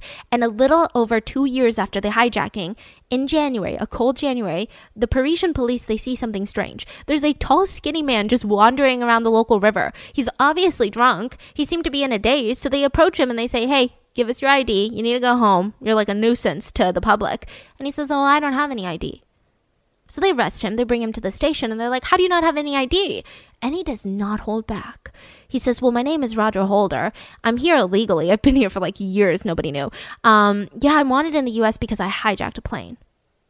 And they're like, Oh my God, this guy's so drunk. Okay, get out of here. We're going to take a picture of you, but freaking go sleep it off. And tomorrow, bring us your passport, okay? So they take a picture of him and they let him go. And as protocol, they let the American embassy know and all hell broke loose. They're like, Are you freaking kidding me? Go rearrest the motherfucker. We've been looking for him for years. Are you? oh my God. So Paris police is like, Oopsie daisies. And they go to his address that literally Roger was like, Here's my address. They go to that address, but they find out that the couple had rushed out. So he had gone home, told Cathy everything. Cathy freaked out, packed up their stuff. They had still left some things, you know, and they fled to a sympathizer's house. And now they're just at this sympathizer's house. We're excited to tell you guys about the new hit podcast, Strange and Unexplained with Daisy Egan. Do you guys believe in ghosts? How about Bigfoot? Do you think it's strange and fascinating that a four year old in Oklahoma could look at a black and white picture of a man from the 1930s and say, that was me? Before and then provide actual verifiable details about that man's life? If so, Strange and Unexplained with Daisy Egan is about to be your new favorite podcast. Daisy is a Tony Award winning actor, writer, and true crime fanatic, but she's also a skeptic. Each week, she looks at real stories of hauntings, disappearances, UFO encounters, the Bermuda Triangle, unsolved murders and disappearances, and anything else that feels just beyond what we can easily make sense of. Strange and Unexplained with Daisy Egan is one of the most popular new podcast on the internet. So, what are you guys waiting for? Find Strange and Unexplained with Daisy Egan wherever you get your podcasts. And Roger keeps deteriorating. So after two weeks, the couple decides, okay, the Paris police is no longer interested, probably, right? So let's go back to the apartment, get the rest of our stuff. But that is when they are surrounded by the police and arrested. And the first day of court hearings was a shit show. Everyone in Paris wanted to see this couple. They're like, I thought they were in Algeria. They're in Paris? What? And they were just so impressed by Cathy because she was young, she was sophisticated, she was beautiful. It was almost like this mesmerizing, like, what? She looks like this privileged woman in Paris. She doesn't look like a skyjacker. Uh-huh. That's confusing. And it's almost like this vibe of like women were not known for skyjacking. So it's like, damn, she a badass type vibe. And now the couple wants America extradited, but the French is having a hard time, just like the Italian guy, because the French people freaking love this couple. So they're like, okay, we're going to piss off our own people for America. What do we do? It also hurt that uh, uh, Cathy had learned French really well. So she was doing all these these media interviews when she got arrested. And she said, and I quote, you know, I always admired France for sheltering political refugees, and I hope that we will become part of that rich tradition, pretty much asking and pressuring for political asylum. So the judge concluded neither party acted out of vengeance. You know, there was no one physically hurt. They didn't even get the money. And Algeria had already granted them asylum. So, America, don't get pissed off, okay? But we're just going to try them in France okay, we're not going to send you back because you're probably going to give them so much time in jail. We're just going to try them in France. So the first trial would be for possessing false passports, and they were found guilty, fined uh, several hundred francs, francs, like a couple hundred dollars, and they were sentenced to time served and released back into Paris. Now they are facing the hijacking charges. There's going to be another trial for hijacking a plane. And they wanted the couple to stay in Paris without before the trial. So they cannot leave. They have to check into court two times a month. And their relationship was pretty much over. They were openly dating other people. And, you know, Roger was dating here and there. I think he got another woman pregnant, but it's kind of up in the air if that is his baby or not. And Roger starts bargaining with the American embassy. He says, I want to go back to the United States. I miss my kids, but I want to reduce sentence. So a lot of hijackers were getting like 30 years in prison now. And he said, I want a very, very minimal sentence. And they wanted nothing to do with that. I said, absolutely not. We're not giving hijackers slaps on the wrist now.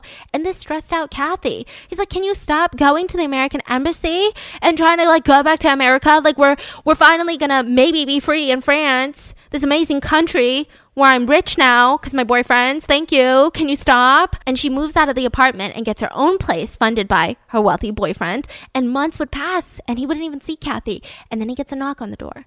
Cathy had stopped by his place and he said she was completely different, just draped in jewelry and fur.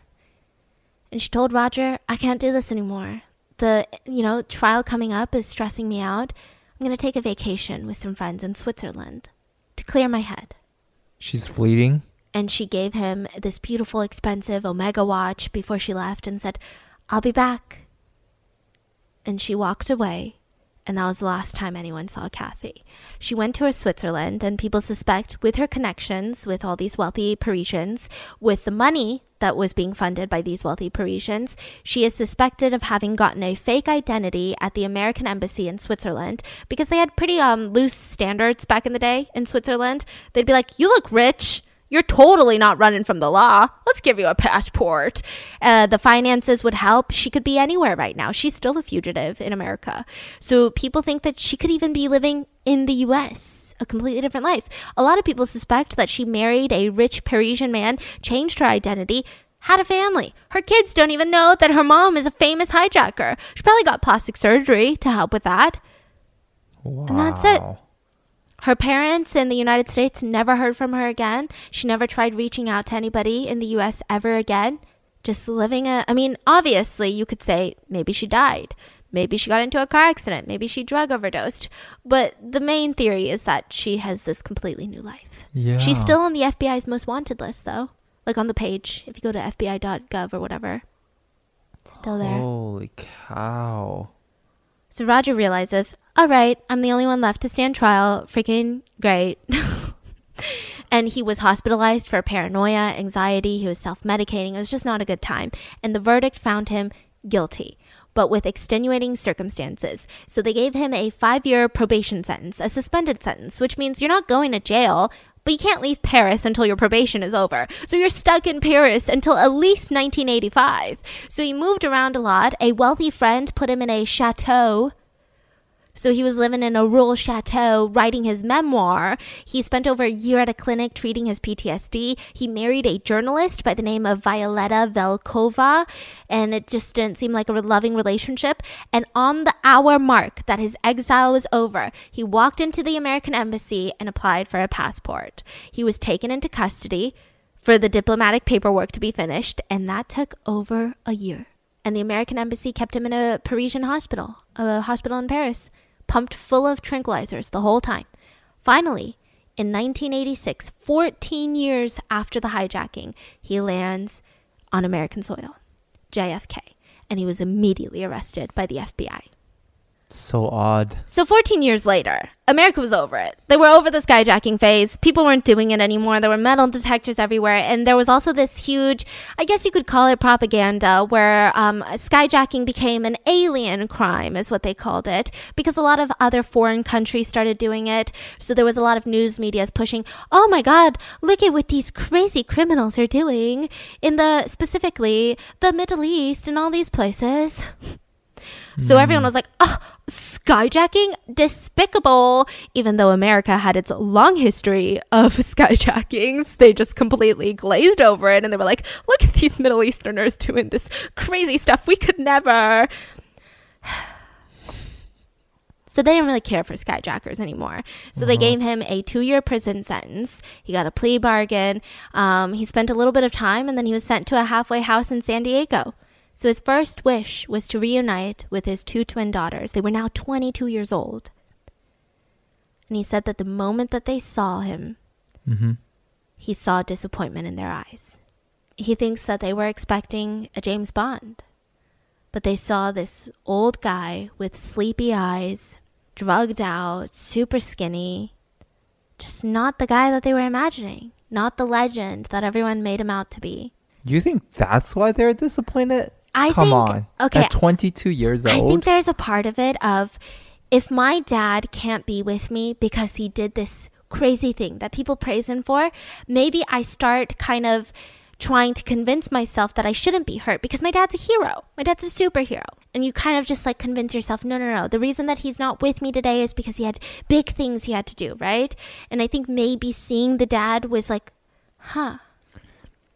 But when you see the dad, w- would you be just more saddened? Yeah, they were really sad. disappointed. So their whole thing that he, they well he claims that they told him is that um, they felt like he chose notoriety and Angela Davis over his own flesh and blood, which is a much more understanding explanation for this. Yeah. So in San Diego, he tries to get his life back together and he tries to go to work, but he's constantly getting fired. He'd just get depressed, smoke more weed, tell anyone who would listen about his crazy days, and everyone just kind of thought of him as that crazy uncle that just like passed his prime. Nobody even believed his stories anymore because that's how far gone skyjacking was by the time he got back. Like people were like, skyjacking? Americans don't do that. What are you talking about? And he hmm. was like, no, I did that. They're like, okay, you're so crazy. You're like obviously on drugs. You're like one of those crazy uncles. Nobody believed him. He was examined by three doctors, and they said that he had post traumatic stress disorder, drug and alcohol dependence, panic disorder, bipolar disorder, paranoid schizophrenia with grandiose and persecution delusions. And he had another small prison sentence because uh, he told his weed dealer that he wanted to hijack another plane. But this time with real bombs. So the FBI arrested him again. And he had a small prison sentence. And they said, okay, but like, you know, three strikes, you're out talk about it one more time and you're going to be in here for life. And um, because of all of his complications, he passed away in 2012. A lot of it was from his alcohol abuse, his drug abuse, and I'm sure his mental health really didn't help either. And Cathy is still out there somewhere. I mean, we don't know if she's dead or alive, but she's still wanted. The FBI is not actively looking for her. They're not putting in resources, but they consider her armed and dangerous, according to the FBI.gov website. So that's great. and that is the story of one of the longest skyjackings in history. It's fascinating that the DB Cooper story is so notorious, but this one is just so strange to me. I think this one it's so comical in certain parts, but I think when you let it sit for a second, you're talking about PTSD, a war veteran Yeah. who really didn't want to kill anyone, who really didn't want to hurt anyone. Even in his hostage taking, there was no bomb, there was no real weapons. And I'm not saying that he didn't hurt people because he probably gave a lot of PTSD to the crew, to the staff, to all the passengers. Yeah. But just Yeah. sad. And his whole motive was really interesting Yeah. at first, right? Yeah. He wants to fly to North Vietnam and Donate money. really interesting. Yeah. And Cathy's interesting too. She's like this 20 year old who just wanted a fun time. Like, that's literally all she wanted. Yeah. She did not care about this skyjacking, not one iota. She was like, I'm here for fun. Yeah. Can't wait to go to Australia and hit the beaches. What? And now she's probably. She is I mean, technically she sounds way more like a legend to me. Yeah. That's what people she say. got away. She's probably living a this like she's probably living the life. like he to me sounds like this broken man Mm-hmm. broken by the war broken by the army who you know honestly betrayed him Mm-hmm. and all this ptsd and his story is so sad right? But then cathy it's so fascinating that this girl just wants to have a good time hijack a plane and now she's like living with these rich parisian people probably living like a they say that she is really good at language skills. She's so intelligent. That's how the fbi even describes her. That she probably picked up french that a local wouldn't even be able to tell that she's not a native french person. They would not even be able to tell that's a freaking american that's how good they say she is Wow. so I think that uh, that's more fascinating in the sense of like, what? What is Yeah. going on in that mind of yours? Just imagine this like 60 something year old grandma in France right now. She's sipping her tea. Yeah, or in Switzerland, swip, s- sipping her tea. She probably got kids running around. Nobody has any idea that that's fucking Cathy, a fugitive. You don't think she tells the story? You think so? Like when I was young. And the kids are like, God, get grandma her meds. What's wrong with her again? and then they hear this podcast. They're like, Grandma? this you? this you? what are you guys' thoughts on this one? This one's crazy. I did I had no idea that there was a golden age of hijackings. Uh huh. Let me know your thoughts. And I hope you guys enjoyed this week's podcast and I'll see you guys on Sunday. Yeah, for the mini-sode. Bye. Bye.